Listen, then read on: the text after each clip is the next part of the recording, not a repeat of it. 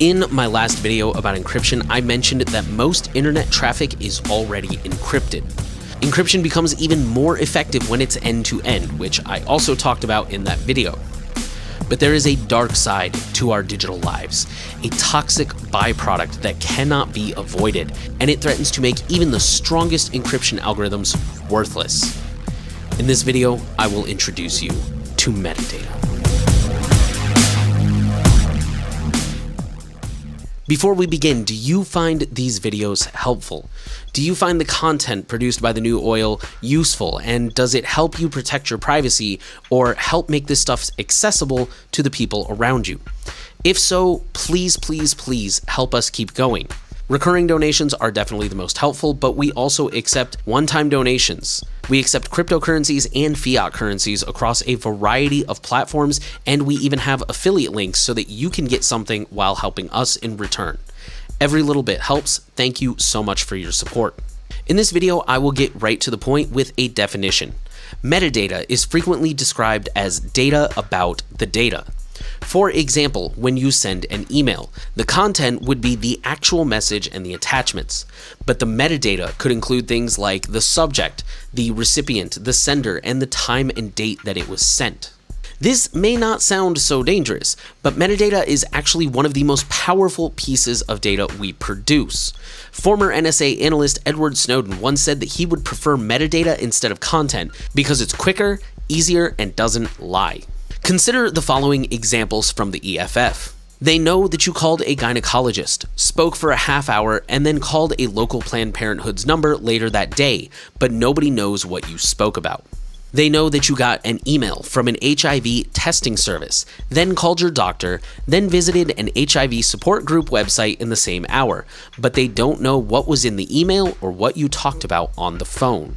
In both of these examples, there is an unspoken aspect here, and that is the bigger picture. In the first example, the call from the gynecologist is not really much to go on by itself. Neither is the call to Planned Parenthood. Either one could have been a wrong number or could have been regarding a routine medical procedure. It's only once you put both of them together that a bigger picture starts to emerge. The more metadata you have, the clearer the picture. While metadata can be terrifyingly accurate, it can also be horrifyingly wrong sometimes. In June 2020 in the United States, three people were putting up posters in a park supporting George Floyd, a black man who had been killed by police officers in another state. A passing cyclist saw this, became upset, and hurt one of the people, a child. Fortunately, there was footage of the man, which internet armchair detectives used to identify the man as marketing executive Peter Weinberg. One of the pieces of metadata that they used to place him at the park was his fitness wearable. However, the initial statement from police was wrong. They said that the incident took place on the wrong day, a day when Peter happened to be biking at the park. On the day the incident actually took place, Peter was working and did not go to the park. The metadata was accurate, the police were not, and it painted the wrong picture. Needless to say, Peter got doxxed, harassed, and threatened quite a bit. In another case in Arizona, police jailed Jorge Molina for the murder of Joseph Knight.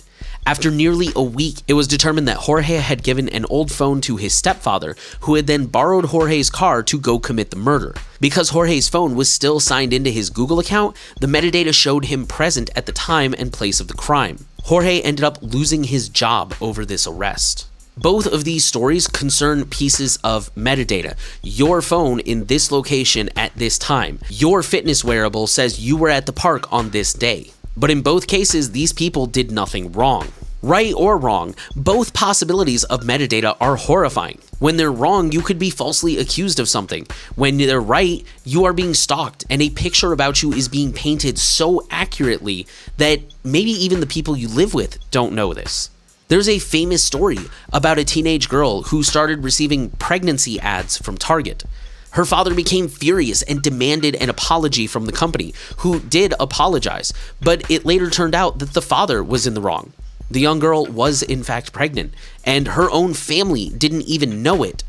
The algorithms picked up on the metadata, her purchases, the things she was looking at online. This is why I strongly believe that you should be mindful of your metadata as you move through your digital life. Unfortunately, nearly every digital step you take leaves footprints in the form of metadata. So, how can we defend against it? Truthfully, there's not much we can do. In some cases, we can obfuscate it, like when you use Tor or a VPN to hide your IP address. In other cases, you can use services that promise not to log your metadata, like Signal or a reputable VPN provider, for example.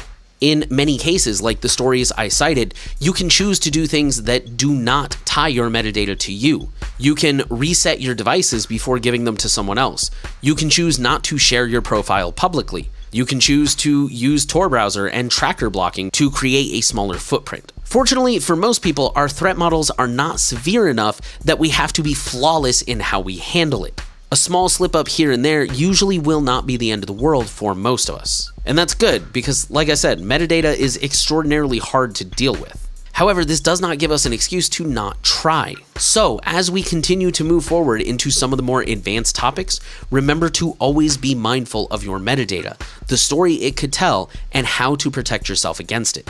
Once again, if you found this video helpful, please help support the new oil. We accept one-time and recurring donations in the form of fiat and cryptocurrencies, and we also have affiliate links so that if you sign up for any of the services we recommend, we will get a small kickback. For more information about metadata and other ways to deal with protecting it, be sure to check out thenewoil.org.